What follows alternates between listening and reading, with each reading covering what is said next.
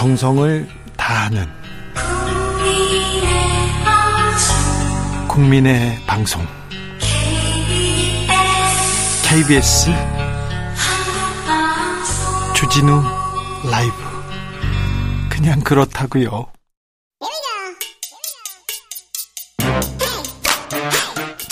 뉴스를 향한 진지한 고민 기자들의 수다. 라이브 기자실을 찾은 오늘의 기자는 은지옥이요. 시사인 김은지입니다. 양금덕 할머니한테 국민 훈장을 준다고 했다가 보류됐어요. 그런 게 좀 마음이 안 좋네요. 네, 이제 첫 번째 방금 나왔던 이제 할머니 인터뷰에서 우리가 많은 것들을 좀 느낄 수가 있는데요. 윤석열 정부는 한일 관계 모색 이렇게 굉장히 좀 애를 쓰고 있긴 한데 네. 우리가 지켜야 될 원칙이 무엇인지를 다시금 관계 개선도 중요하지만 함께 가야 될 가치가 무엇인지를 좀 깨닫게 해주는 바가 있는 메시지입니다. 네, 할머니 얘기를 들었는데 그래도 우리가 굽힐 필요는 없잖아요. 자존심이 있는데 잘못은 일본이 했잖아요. 네, 게다가 지난 9월에 이미 정부가 상을 주기로 결정을 했고 그 명단을 공개한 바가 있습니다. 그런데 갑자기 사흘 전에 정확히는 4일 전이죠. 네. 예, 4일 전에 이렇게 입장을 바꾸면서 명단을 보류하겠다라고 하는 것은 당사자도 굉장히 당혹스러운 일이고요. 국민들한테도 그래요. 예, 그렇습니다. 아, 자존심도 없습니까? 원칙이라는 게 있고 그리고 정의라는 게 있지. 진실이 있고요. 역사라는 게 있는데 양심이라는 것도 있고요. 막 화날라고 그러네. 네, 물론 외교부에서는 이제 실무적인 문제 때문에 실무적인 문제라뇨. 이게 핑계죠. 네. 손 잡고 장관이 가가지고 무릎 꿇고 손 잡고 뭘 하겠다고 했는데 아무것도 안 했다지 않습니까? 네. 막걸리 한 잔도 안 받아주시고 참. 네, 물론 뭐 한일 관계 때문이라고 직접적으로 외교부가 말한 건 아니고요. 이번 수상과 관련해서는 갑작스럽게 부처 간 협의가 필요하다. 알았다고요. 알았다고요. 이야기를 했다고 합니다. 네. 됐다고 좀 아, 너무한다고 지금 얘기하고 싶습니다. 무슨 뭐 부처 간 협의 같은 소리야. 알겠습니다. 아, 자, 정부 아, 외교도 좋습니다만 지켜야 할 원칙과 자존심 이런 가치가 있다는 것 꼭 한마디 드리겠습니다. 자, 다음 뉴스 만나보겠습니다. 네, 그때는 틀리고 지금은 맞다. 라는 사건이 있습니다. 어떤 사건입니까? 네, 서해 공무원 피격 사건 관련된 내용이라고 볼 수 있는데요. 네. 사건이 벌어졌던 당시와 지금 현대, 네. 현재 이제 사안을 판단할 자료는 그때나 예, 지금이나 사실 크게 달라진 것들이 없거든요. 네. 이제 특수 정보 자료라고 할 수 있는 SI 자료 이런 것들을 어떻게 볼지가 정부가 바뀌어서 판단이 달라졌다. 라는 것들이 있습니다. 그렇죠. 내용과 단서들은 다 똑같은데 갑자기 정권이 바뀌고 이게 180도 변했어요. 네, 이제 뿐만 아니라 형사 사건으로 비화가 돼서 지금 예, 서훈 전 청와대 국가안보실장 같은 경우에는 구속되어 있는 상태인데요. 네. 구속 기소가 됐습니다. 정확히는. 네. 그래서 이제 그쪽 입장들이 서로 많이 갈리고 있는데 서훈 전 실장 같은 경우에는 제한된 정보를 근거로 합리적 추정을 한 것이다. 이렇게 주장을 하고 있고요. 반면에 검찰에서는 문재인 정부가 해당 사건을 월북몰이라는 프레임으로 몰고 갔다. 이렇게 판단하고 있습니다. 그런데 이제 서훈 전 실장이 구속영장이 나오면서 영장에 관련돼 있는 좀 구체적인 취재들이 나오고 있거든요. 여기에 이제 검찰이 어떤 논리로 서훈 전 실장을 구속해야 된다라고 봤는지를 좀 살펴보면요. 이제 숨진 해양공무원 이대준 씨의 피사를 검찰은 북한의 도발로 규정했습니다. 네. 그러면서 그 당시에 국방부가 경계태세 강화를 비롯해서 자위권 발동 조치를 했어야 된다라고 보고 있는 건데요. 아니 그러면 그러면 지금 이대준 씨가 간 게, 간 거, 간 것이 북한의 도발 때문이고 자위권 발동을 했다고. 그럼 여기서 무력 충돌이라도 해야 된다는 게 검찰의 주장입니까? 네, 물론 가정이긴 한데요. 이제 간 자체가 그렇다는 게 아니라 이제 우리 국민이 숨졌기 때문에 그에 대해서 대응이 필요한데 그 대응이 자위권 발동이라는 논리로 지금 이야기를 하고 있는 건데요. 지금 그, 그런 얘기잖아요. 네, 이제 검찰이 고도의 군사 안보적인 조치인 자위권 발동에 대해서까지 그러니까 군에 대해서 가이드 가이드라인을 제시한 게 아니냐 이런 지적을 경향신문이 했습니다. 어, 어떤 데서 지금 수사하고 있어요? 네, 지금 서울중앙지검에서 수사를 하고 있는데요. 이동 네. 부장검사. 네, 공공수사 일부인데 지난 29일에 어, 서전 실장에 대해서 구속영장 청구하면서 이렇게 이야기했습니다. 이 씨의 피살이 적이 군사력을 이용해서 대한민국 국민에게 위해를 강한 가한 군사적 도발 또는 이에 준하는 비상 상황이다. 이렇게 이제 정의를 내렸고요. 그래서 거기에 맞춰서 국방부가 했어야 될 일들이 있는데 그것들을 문재인 정부가 막았다라는 판단을 하고 있는 겁니다. 아 근데 그때는 뭐 국민의힘 분들도 다 끄덕끄덕 했는데 갑자기 이렇게 정권이 바뀌니까 사안이 판단이 이렇게 바뀌어가지고요. 네. 자, 서훈 전 실장은 기소가 됐고요. 오늘 노영민 실장도 어, 이 사건 때문에 불려간 거죠, 검찰에? 네, 앞서서는 또 이제 그 북송 어부 사건으로 조사를 받은 바가 있고요. 또 이제 이정근 전 사무부총장 관련된 사건도 있긴 합니다. 하지만 오늘 간 사건은 말씀처럼 서해 공무원 피격 사건으로 예, 조사를 받고 있다라고 하고요. 내일은 예. 박지원 전 원장이 가고요. 네, 예, 본인이 이제 자신의 페이스북에다가 어, 써서요. 시간까지 공지를 했는데 공개적으로 자기는 조사받겠다라고 하면서 오전 10시에 출석한다라는 사실을 알렸습니다. 네, 관련해서는 국정원에서 이미 이제 고발을 한 바가 있거든요. 국정원 직원들이 이제 강제로 삭제하겠다 이런 식의 주장을 하면서 고발을 한 사건이 지금 굴러가고 있는 건데 이에 대해서 박지원 전 원장은 삭제 지시한 적도 없고 받은 적도 없고 한 것도 없다 이렇게 부인하면서 정치 보복이다라는 주장을 하고 있습니다. 네. 음, 같은 사안을 가지고 정권이 바뀌자마자 지금 판단이 달라졌는데 검찰 수사까지 왔는데 구속영장이 지금 나오고 있습니다. 관련해서 장관이 국가안보실장이 그 다음에 또 해경청장이 이렇게 구속되기까지 했으니까 이 사안이 어떻게 흘러갈지도 좀 계속해서 좀 어, 자세히 저희가 취재해서 알려드리겠습니다. 마지막으로 만나볼 뉴스는요? 네, 시진핑 중국 국가주석과 빈살만 사우디 왕세자가 만났습니다. 아, 시 주석이 사우디 갔는데 환대를 받았더군요? 네, 3박 4일 동안 순방 일정을 했는데요. 그리고 3박 4일이나요? 했습니다. 네. 네, 굉장히 좀 말씀처럼 성대하게 대접을 했다라는 느낌이 드는 나라를 3박 많았는데요. 4일이라 이거 긴 일정이에요. 네, 이제 분, 어, 근데 거기 안에 사우디만 만난 건 아니고요. 이제 17개 아랍 국가와 정상급 회담을 연속으로 했다라고 하는데 굉장히 지금 정세가 미국과 중국의 전략 경쟁이 아주 강화되고 있지 않습니까? 네. 그런 지점에서 중동이 어떤 쪽으로 기운인지를 굉장히 전 세계 사람들이 눈여겨보고 있다라고 볼 수 있는데요. 특히나 이제 석유와 관련해서는 더욱더 좀 눈길을 끄는 것들이 있습니다. 석유와 관련해서 시 주석이 석유를 위안화로 그러니까 중국 돈으로 구매하고 싶다 이런 얘기를 했는데 이게 경제 평론가나 경제 전문가들한테는 매우 큰 의미로 해석되더라고요. 네, 그렇죠. 왜냐하면 지금까지는 달러로 결제가 되었었고요. 그것이까지는 패권들이 엄청 났었습니다. 그렇죠. 국제 시장에선 달러죠. 세계 시장에서는. 네, 사우디가 1974년 석유 파동 이후에 달러로만 석유를 거래해서 그리고는 미국에서는 안보를 보장해주는 소위 말해서 페트롤 달러 시스템을 유지해온 바가 있습니다. 네. 그런데 중국이 이제 이런 것들을 균열내겠다라는 시도를 대놓고 하고 있는 것이기 때문에 거기다가 사우디는 사실 미국의 형제국이라고 이렇게 이렇게 알려진 나라였는데 미국과의 균열 그리고 그 사이에 지금 중국을 만난다 굉장히 많은 데에서 지금 촉각을 곤두세워요. 네, 이제 물론 사우디에서 확답을 한 건 아닙니다. 하지만 이제 분위기가 어떻게 될지 모른다. 그러니까 지금 상황이 바뀌었고 분위기가 바뀌었다라고 하는 것이 주는 현상 변경에 대한 사람들의 걱정과 우려 그리고 혹은 기대 다양하게 나오고 있는데요. 특히나 이제 이번에 빈 어, 시진핑이 가서 1조 달러 투자 유치를 하면서 아, 여기에 아, 이제 한국에서도 굉장히 화제가 됐던 네옴시티 계획 관련해서 MOU를 엄청 맺고 갔습니다. 아, 우리보다 훨씬 많이 맺었구나. 1조 네, 달러요? 네, 그렇습니다. 사실 거의 가장 많다라고 볼 수 있는데요. 어, 중국 같은 경우에는 2018년부터 사우디의 최대 무역 파트너라고 할 수 있고요. 그렇군요. 사우디도 원유의 4분의 1을 중국에 수출할 정도로 경제적으로 굉장히 커플링되어 있는 나라입니다. 그래서 그래서 관심이 많아요. 네, 미국. 에서 굉장히 지금 신경을 쓰고 있는 상황인 거죠. 네? 네, 공개적으로는 이제 시 주석이 중동에 간 것은 전혀 놀랄 일이 아니다 이렇게 덤덤하게 반응을 하고 있는데요. 네? 하지만 속내는 전혀 그렇지 않습니다. 왜냐하면 특히 이제 바이든 취임하면서부터 빈살만 왕세자와 사이가 굉장히 나빴었거든요. 네? 기억하실 텐데요. 그렇죠. 언론인 까슈쿠지 예, 사례에 있어서 특히 바이든은 인권을 중시하는 정책을 했기 때문에 사이가 굉장히 나빴었고요. 기억을 하실 텐데 지난번에 이제 바이든 대통령도 사우디를 찾은 바가 있습니다. 아유, 위기 때 갔죠. 예, 인플레이션 때문에 가서 증산 요청을 했었는데 면전에서 좀 망신을 당한 상황이어가지고요. 오히려 여기에 응하지 않고 감산을 주도하는 상황이기도 했었습니다. 자, 사우디는 미국보다 중국 쪽으로 가까이 한 발짝 더 갔습니다.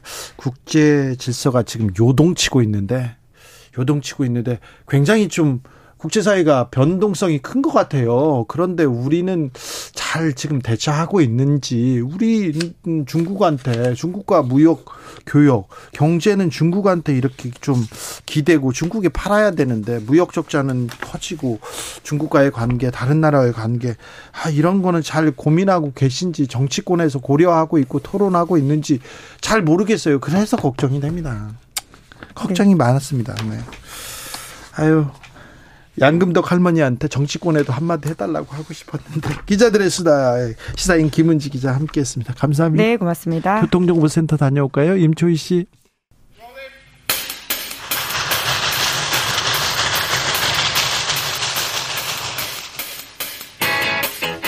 서울특별시 영등포구 여의공원로 13 오늘도 열심히 돌아갑니다. 달려갑니다. 여의도 정치발전소 험한 전국 장씨 두 사람이 다리가 되어서 대한민국을 널리 이롭게 해보겠습니다. 정치발전소 장앤창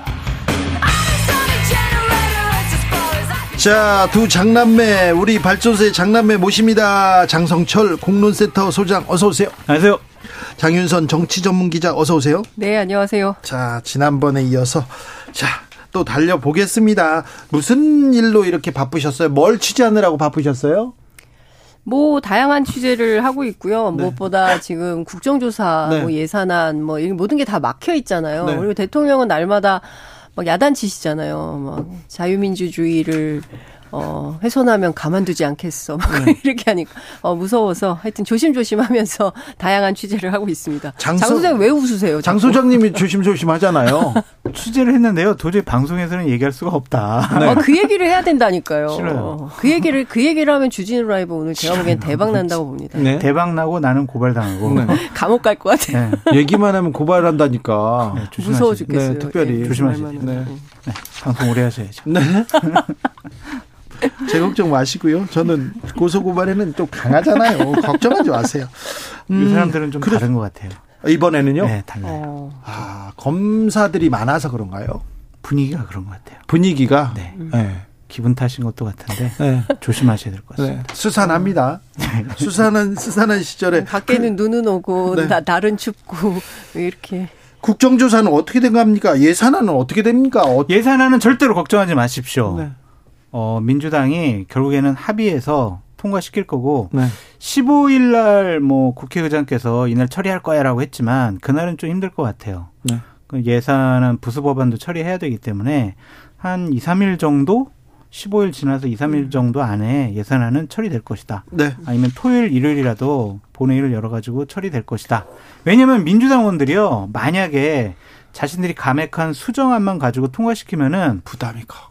음. 엄청나죠. 부담이 커요. 자기들 의원들 예산 하나도 못 담아요. 그렇죠. 그래요 그럼 네. 2024년도 총선을 치러야 되는데 지역구 가서 제가 이 사업 제가 예산 따와 가지고요 이거 진행합니다. 프랭카드 걸어야 되는데. 그런데 그거 못 해요. 그렇기 걸죠. 때문에 민주당이 어쩔 수 없이 합의할 수밖에 없다. 아, 예산안은 절대로 걱정하지 마시라라고 말씀드립니다. 근데 그렇게 무릎 꿇리는 방식으로 계속 정치를 하니까 정치가 퇴행하는 것 같아요. 그러니까 음. 사실 어 핵심 법인세잖아요. 그러니까 법인세 깎아서 어, 사내 유보금 늘렸지만 결국엔 투자도 잘 안 됐고 고용도 잘 안 됐어요. 그래서 다시는 이런 거 하지 말자. 그래서 그렇죠. 문재인 정부에서 올린 거예요. 25%로. 네. 네. 그리고 사실은 그거 가지고 민생 예산에 많이 썼어요. 네. 이런 이런 좋은 미풍양속은 이어가야죠. 근데 이걸 다시 또 깎고 그리고 3천억이나 되는 영업이익을 내는 재벌들한테 더 어, 혜택을 주겠다라는 방식으로 가는 것에 대해서는 참 민주당 입장에서는 아. 동의하기 어려운 이런 상황이 되는 거죠.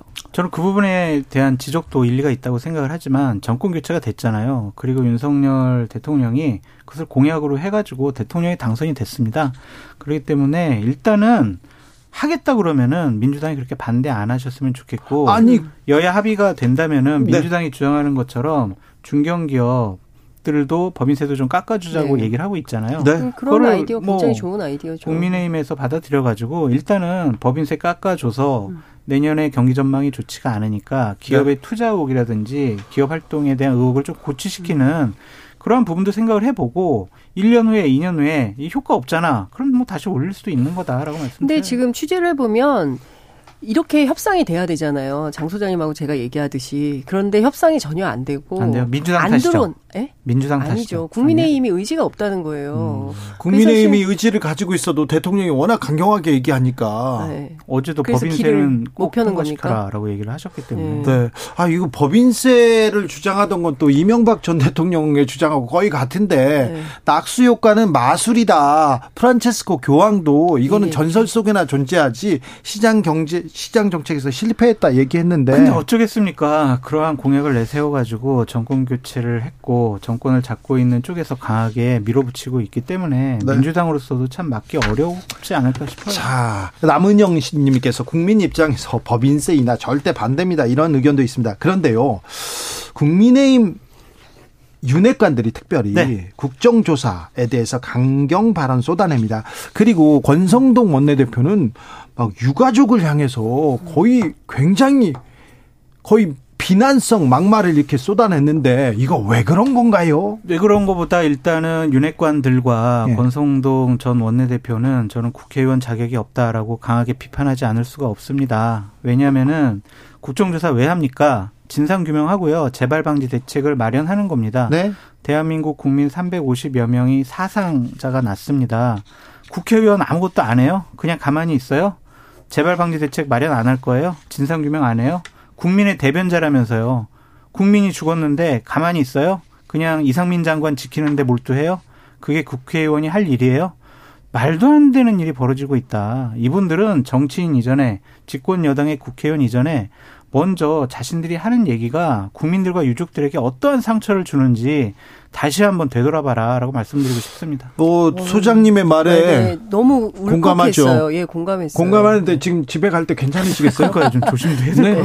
차 조심하시고요. 들어올 때도 아, 무섭다고 해놓고 괜찮았어요? 택시 타고 가겠습니다. 어, 그렇습니까? 네. 권성동 의원 당권 도정은 공식화했어요. 네. 당 대표인데 일단은 대통령과 대통령실과 코드를 맞추는 여러 가지 발언을 지금 한 한 두 달 정도 계속 해오시더라고요. 네. 그러면서 본인도 지난번 원내대표하고 비대위원장 하면서 약간 좀 부적절한 일들이 있었지만 결국엔 대통령과 호흡을 맞춰서 총선 공천을 제대로 할 수 있는 사람, 안정적으로 할 수 있는 사람은 나다라는 것을 대통령께 어필하는 것 같습니다. 근데 실제로 권성동 원내대표 전 원내대표가 준비한 지 오래됐잖아요. 네. 근데 워낙 중간에 사고를 많이 쳐가지고 이게 되겠냐라는 인간적이잖아요. 예, 예? 인간적이죠. 사고가 많아서 사고가 많아서. 많아서 뭐 그럴 수도 있지만 근데 당내에서는 저분으로 되겠냐라는 생각이 여전히 존재하는 것 같아요. 윤핵관인데요? 본인 스스로 아니 윤핵관이 아니 윤핵관이 한 둘입니까 지금 어, 김기현 의원도 있고요. 음. 나경원 의원도 있고요. 윤상현 의원도 있고요. 사실 이번 전당대회 달 따지고 보면 친윤계끼리 싸울 것 같아요. 아니, 그런데, 네. 자, 권성동으로, 김기현으로, 나경원으로,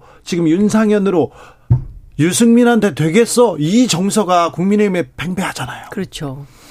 근데 예측을 하건데, 뭐, 정진석 비대위원장이 얘기를 했지만 경선 룰을 완전히 바꿀 것 같습니다. 뭐 일각에서는 9대 1 정도로 해서 당원 90, 일반 국민 10 이렇게 얘기했지만 네. 결국에는 아니 우리 당 대표 뽑는데 왜 일반 국민이 왜 뽑아? 당원 100% 이렇게 갈 가능성이 높다라고 전망이 됩니다. 그렇다면 100%로 네. 한다고 하더라도 네. 유승민 어, 전 의원 같은 경우에는 가만히 있으면 안 되는 거죠. 나와서 지더라도 싸워야 되는 거고요. 나올 것 같아요. 나올 거, 네, 100% 나올 것 같아요. 나와서 나오셔야죠. 예, 네. 나와서 사실 근데 지금 솔직히 말씀드리면 국민의힘 상황이 말이 아닙니다. 민주정당이라고 할 수가 없어요. 대통령이 시키는 무슨 하명부대처럼 돼버렸잖아요. 완전히 용산 출장소가 돼버렸어요. 근데 누구 하나 얘기하지 않아요. 그걸 보고 있는 국민들이 있다는 것을 망각하고 있는 것 같아요. 그러니까 오로지 충성하는 사람은 대통령 하나, 그 밖의 사람들은 하나도 안 보이는 것 같아요. 국민도 안 보이고 당원도 안 보이는 것 같습니다. 제가 알기로는 국민의힘 당원 구조가 바뀌어서 처음에 한 18 만이었던 걸로 알고 80만까지 늘었다가 이준석 사태 이후에 70만으로 줄었다고 해요. 그래도 이 70만이라는 당원들이 국민의힘 의원들을 보고 있는데 그에 비해서 너무 성의가 없어요. 심각합니다. 100만, 100만이라고 지금 저 그 본인들은 주장합니다. 그런데요. 네. 그러면 누구한테 윤심이 가 있을까요? 권성동 의원의 당권 도전에는 뭐 윤심이 담겨 있다고 봐야죠. 아, 그러니까 나예요, 나예요 이 병에 걸렸다니까요. 지금 김기현 의원도 나만 관저 가서 지금 면접 보고 왔잖아. 뭐, 뭐 1대1로. 나야, 나, 이런 네. 거고. 일각에서는 대통령께서 권성동 의원도 좀 괜찮다라고 생각을 하시는 것 같다. 라는 또 소문도 있어요. 그래서 권성동 의원이 그러한 소문에 좀 부응하는 거예요. 여러 가지 좀 기운이 나가지고 음. 이제 당권 출마하겠다라고 의사를 표명한 것 같고 근데 그게 낙점하는 거잖아요. 그래도 되는 겁니까? 저는 그리고 대통령이 과도하게 당무에 개입을 하고 있는 게 확인이 되고 있어요. 민주정당으로서 있을 수 없는 일인데 너무 자연스럽게 받아들이고 아무도 음. 문제 제기를 하지 않는다는 게 저는 정당 정치를 퇴행시키고 있다고 생각하거든요. 네. 이래도 되나요? 그러니까 이거 안 되는 거 아닙니까? 이런 일은 정당 역사상 있진 않았죠. 예. 지도부랑 뭐 왕정 국가가 아니잖아요. 네. 대한민국이 지도부랑 대통령이랑 소통을 해서 네. 국정 운영을 어떻게 하고 민생을 어떻게 살필 것이냐 그런 당정 협의를 하는 것은 좋지만 이렇게 전당대회라든지 공천 문제에 개입하려는 듯한 인상을 주는 것은 옳지 못하다. 사실은 근데 전당대 공천 문제 그리고 정치 이런 얘기를 하더라도 바깥에서는 우리가 유태, 이태원 참사 유족들을 위해서 이 정치 개혁을 위해서 이 나라를 위해서 위기를 어떻게 헤쳐나갈 그런 얘기가 나와야 되는데 반대로 돼 있어요. 그러니까 네, 대통령의 잘못이라기보다는 대통령을 모시는 참모들이 그러한 좀 skill이 없는 것 같다는 생각도 좀 들어요. 근데 제가 취재한 바로는 대통령 여전히 마음을 못 정하셨다는 거예요. 누가 좋을지. 그 딱히 마음을 정하지 못하고 있다. 그래서 전당대회를 통해서 열심히 경쟁을 해서 네. 이기는 사람을 내 편으로 하겠다. 아, 그래요? 이런 얘기도 나오고 믿을 수 있습니다. 있는 사람 내 편. 네. 나에게 충성해라. 네. 여기서 네. 문제 들어갑니다. 네. 유승민 전 의원은 네. 뭐 9대 1이든 10대 1이든 룰에 간, 관계없이 룰은 뭐 자기 출마 결심에 전혀 문제가 되지 않는다. 룰에 관계없이 출마하겠다 이런 얘기도 했는데요. 어제 방송에서.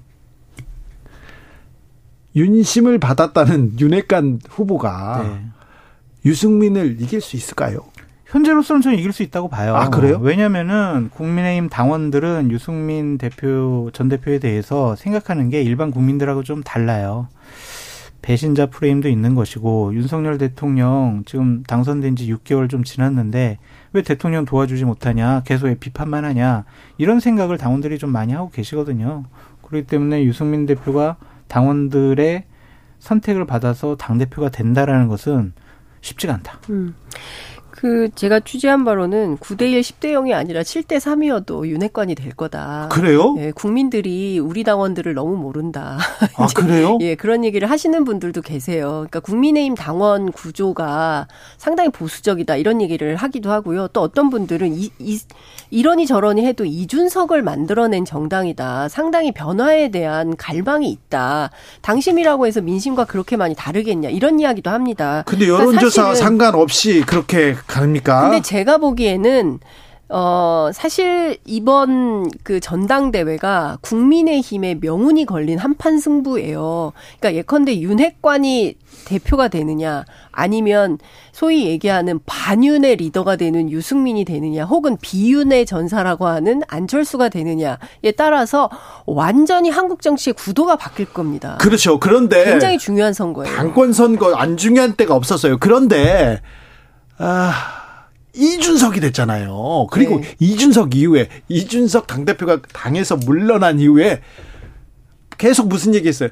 당원이 되어주세요. 당원이 되어주세요. 지금까지 국민의힘 당원과는 좀 다른 2030들 많이 유입됐고 100만 명까지 늘었어요. 판도가 바뀌지 않을까요? 저는 해봐야 안다고 생각해요. 이번 선거 굉장히 국민의힘, 그러니까 오랫동안 정당 생활을 해왔던 국회의원들은 이거 하거나 마나 7대 3이든 9대 1이든 10대 빵이든 100% 윤핵관이 돼라고 생각을 하시는데 저는 이번 선거 해봐야 안다고 생각하고요. 당심과 민심이 다르지 않을 수 있다고 생각합니다. 어, 국민의힘 당권 주자분들에게 꼭 드리고 싶은 말씀이 있습니다. 당 대표가 되겠다라는 것, 당과 정치권을 어떻게 개혁하겠다라는 자신의 철학과 가치관, 비전과 목표를 내세우는 것이 당원들의 선택과 일반 국민들의 선택을 받는 지름길이라고 생각을 합니다. 근데 지금 당권에 출마하는 분들은 나 관저 갔다 왔거든? 네.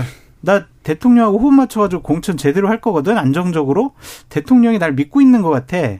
오로지 윤심만 바라보고 있습니다. 네. 이런 전당대회를 한다는 것 자체가 집권 여당으로서는 상당히 비극적이고 코미디의 결정판은 강신업 변호사가 네. 동상을 만든 동상을 세우겠습니다 하면서 아니 강신업 변호사가 그래도 네. 내공이 있는 분이세요. 특종도 많이 하시고 네, 내공은 있는데 어쨌든 당 대표로서 어떤 비전을 제시해야지 훗날에 광화문에 윤석열 대통령 동상을 세우겠습니다. 이게 당 대표 나가는 출마 비전이 되어서는 안 되잖아요. 저는 네. 이러한 일이 절대로 벌어지지 않고 황교안 전 대표 비전 제시했어요. 민노총 해체. 이게 이게 가능합니까? 당대표가 부정, 부정 선거. 네. 그러니까요. 자 민주당으로 가보겠습니다. 민주당의 장윤성 기자님. 네. 이재명 죄 있다면 당 망해 이런 음. 얘기가 네. 조금 있습니까? 저변에 좀 나옵니까? 김종민 의원 개인 의견 같아요. 그러니까 제가 사실은 거의 매일 주말을 제외 주말에도 하죠. 그 거의 민주당 국회의원들하고 거의 통화를 하는데 거의 취재를 그 뭐, 그렇죠. 뭐, 네. 상당히 많이, 많이 하는데 하시죠? 이런 얘기를 하는 분은 많지 않아요. 네. 많지 않을 뿐만 되게 소수예요. 그리고 음. 대체적인 기류가 지금은 이재명 대표뿐만 아니라 당이 전반적으로 공격을 받고 있기 때문에 한두 명이 아니잖아요. 네. 지금 수사선상에 올라 있는 사람들이 그렇기 때문에 이것은 다 같이 연대해서 단일 대우로 대응하고 싸워야 되는 문제인 것이지 이거 너가 문제야 이러니까 안 돼. 뭐 이런 방식으로 어, 갈라치기 하는 것은 오히려 어, 당의 그 미래를 위해서 좋지 않다 이런 얘기를 굉장히 많이 하고 있습니다. 왜 자꾸 당을 다, 대표를 흔드냐. 네. 이건 굉장히 문제 있는 태도다. 이런 얘기를 하고 있죠. 그러니까 물론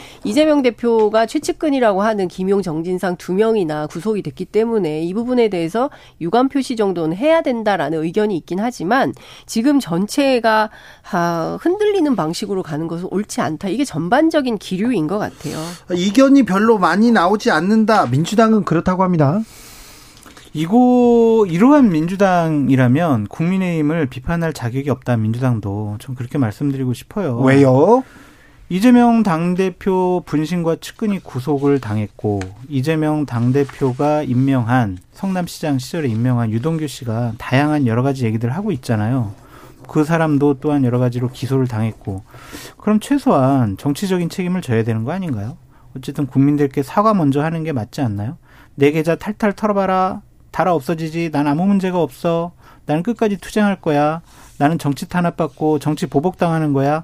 이러한 정치적인 수사로 자신들 측근의 비리 의혹을 넘어갈 수 있다라고 생각한다면 되게 낭만적이다라고 생, 말씀드릴 수밖에 없어요.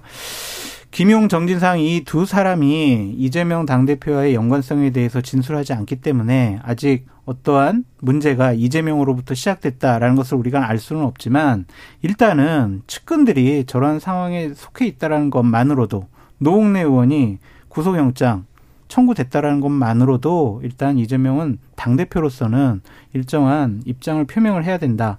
회피하고 언급 안 하는 것은 비겁한 정치적인 행위로 비칠 수 있다라고 보여집니다.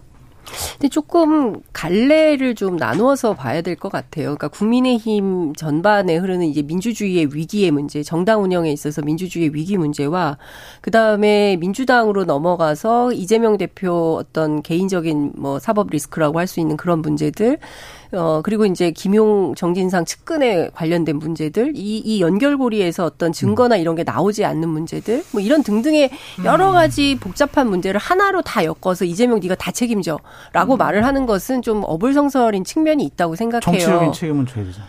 정치적인 책임을 어떤 방식으로 져야 되는 거죠? 사과 입장 표명해야 되는 거 아니에요, 최소한? 아니, 그러니까 사과, 아니, 네. 저도 이제 유감 표명은 필요하다고 생각을 하는데 지금 이 중요한 것은 이 사람들은 다 자신의 결백과 무죄를 주장하고 있고 그 부분에 대해서 입도 열지 않고 있잖아요. 그리고, 어, 구체적인 증거가 나왔다기보다 나무 진술에 의존하고 있는데 이 남욱도 사실은 김만배로부터 전해 들었다고 하고 김만배 재판에서는 그게 다 탄핵당하고 있는 이런 상황이란 말이에요. 그러니까 전반적으로 상황을 종합을 해보면 이재명이 어디서 어디까지 어떻게 책임을 져야 되는가라는 부분은 재판이 다 끝나기 전에는 확인할 수 없는 상황이 돼버렸어요. 복잡한 문제들이 많이 있기 때문에 그렇기 때문에 저는 이거를 다 퉁쳐서 네가 다 책임져라 이렇게 하는 건 무리가 있다고 장 기자님 말씀하시는 것은 결국에는 법률적인 책임 법률적으로 어떠한 문제가 있는 것을 살펴보고 난 다음에 입장을 표명해야 아니 아니 그런 게 아니라 아닌가요? 법률적인 책임이 아니라 음. 재판을 다 지금 아직 나오지 않은 증거가 있고 어떤 증거가 나올지 모르기 때문에 따져봐야 된다는 점은 말씀을 드리는 거고요. 그 도의적인 차원에서는 저는 두 사람이 최측근이라는 두 사람이 어 어쨌든 어 구속된 상황이고 관련해서 최고위원회에서 그냥 말하고 넘어가는 것 보다는 뭐 기자회견이 됐든 어떤 방식으로든 본인의 입장을 피력할 필요는 그 있다. 그, 그런 얘기를 하는 거예요. 사과하시라. 노웅래 민주당 의원은 구속영장이 청구됐습니다. 근데 동료 의원들에게 맹세코 돈 받지 않았다. 저를 버리지 말아 주세요. 이렇게 호소하고 있는데 여기에 대해서 민주당은 뭐라고 합니까? 내부에서는 아직 논의를 많이 안 했다 그래요. 내일 아침 이제 최고위에서 이 문제를 어떻게 처리할지 어 얘기를 하는데 사무총장 같은 경우에는 그래도 이게 어찌됐든 야당 탄압이라고 얘기를 했기 때문에 그에 준해서 논의를 좀 해봅시다 이런 얘기를 하는데 어찌됐든 지금 집 안에서 현찰 3억이 나왔잖아요. 그리고 그 중에 이제 최근 띠지가 나왔다는 것에 대해서 민주당 사람들은 아 이거 조금 어려울 수도 있겠다라는 판단을 좀 하고 있는 것 같습니다. 물론 노은 의원 앞서 말씀하신 대로 무죄를 호소하고 있고 이것은 어 나를 향한 정치 탄압이라고 주장을 하고 있지만 그럼에도 불구하고 어 이제 그 사업 가 박 씨의 부인으로부터 실제로 농내 의원에게 돈이 갔다는 진술도 검찰이 확보했다는 것이고요. 그리고 진술 말고는 나오지 않았다 계속 얘기하는데 아무것도 없다 이렇게. 아니 현금 뭐 3억 중에 최근 띠지가 발견이 됐다는 것이고 네. 그 내용에 대해서는 어떤 건지 확인이 좀 필요한 거잖아요. 그러니까 네. 어쨌든 이것도 좀 정치적으로 좀 다퉈야 되고 문제는 이제 체포 동의안 문제인 것 같아요. 그렇죠. 체포 동의안 통과될까요? 저 좀 살려주세요 라고 농내 의원이 네. 계속 지금 의원들에게 얘기하고 있다는데 저는 민주당 의원들도 이런 것들은 옹호하거나 방어하지 않았으면 좋겠어요. 잘못된 부분에 대해서는 법적 다툼을 겪고 돌아오라 그렇게 얘기하는 게 맞지 그 것을 국회 차원에서의 방어를 친다라는 것은 좀 옳지 않은 것 같고요. 노웅래 원도 부적절한 게 왜 나만 조사해? 김건희 여사 도이치모터스 왜 조사 안 해? 이렇게 얘기하는데 이것도 부적절한 조, 것 같습니다. 아니 부적절한 게 아니라 이건 정말 조사가 필요한 그러니까 영역이에요. 저, 잠깐만. 네. 저는 김건희 여사 제대로 정확하게 네. 공정하게 조사해야 된다고 생각이 맞습니다. 들어요. 예. 근데 노웅래 원의 발언이 왜 잘못됐다고 비판할 수밖에 없냐면 다른 사람의 잘못이 나의 잘못의 정당성을 입증해 주진 않아요. 네. 다른 사람 잘못은 다른 사람 잘못 대로. 정당하게 그 것대로 수사하고 조사해야 되고 내 잘못에 대해서는 따도 정정당당하게 수사에 임하고 항변하면 안 된다. 다른 사람 잘못했기 때문에 나도 잘못 없어요. 이렇게 얘기하는 것은 옳지 못하다. 그러니까 저는 뭐 노웅래 의원과 노웅래 의원의 주장과 별개로 김건희 여사와 관련된 이 도이치모터스 주가 조작 사건과 관련해서 증거가 계속 나오고 있잖아요. 네. 실제로 다른 거 다 떠나서 김건희 엑셀 파일이 나온 거 아닙니까? 네. 그래서 관리한 정황이 다 확인이 된 거예요. 조사해야죠. 인출액이 네. 얼마고 잔액이 얼마고 아, 그래요. 그 수사는 왜 계속도를 못 내는지. 이 검사가 직접 공개한 겁니다. 검사가 재판 중에. 네. 그렇기 때문에 이 부분과 관련해서는 도대체 누가 어떻게 한 건지 확인을 해야 됩니다. 장윤선, 장정철 시간이 다 됐습니다. 감사합니다. 감사합니다. 저는 내일 돌아올게요.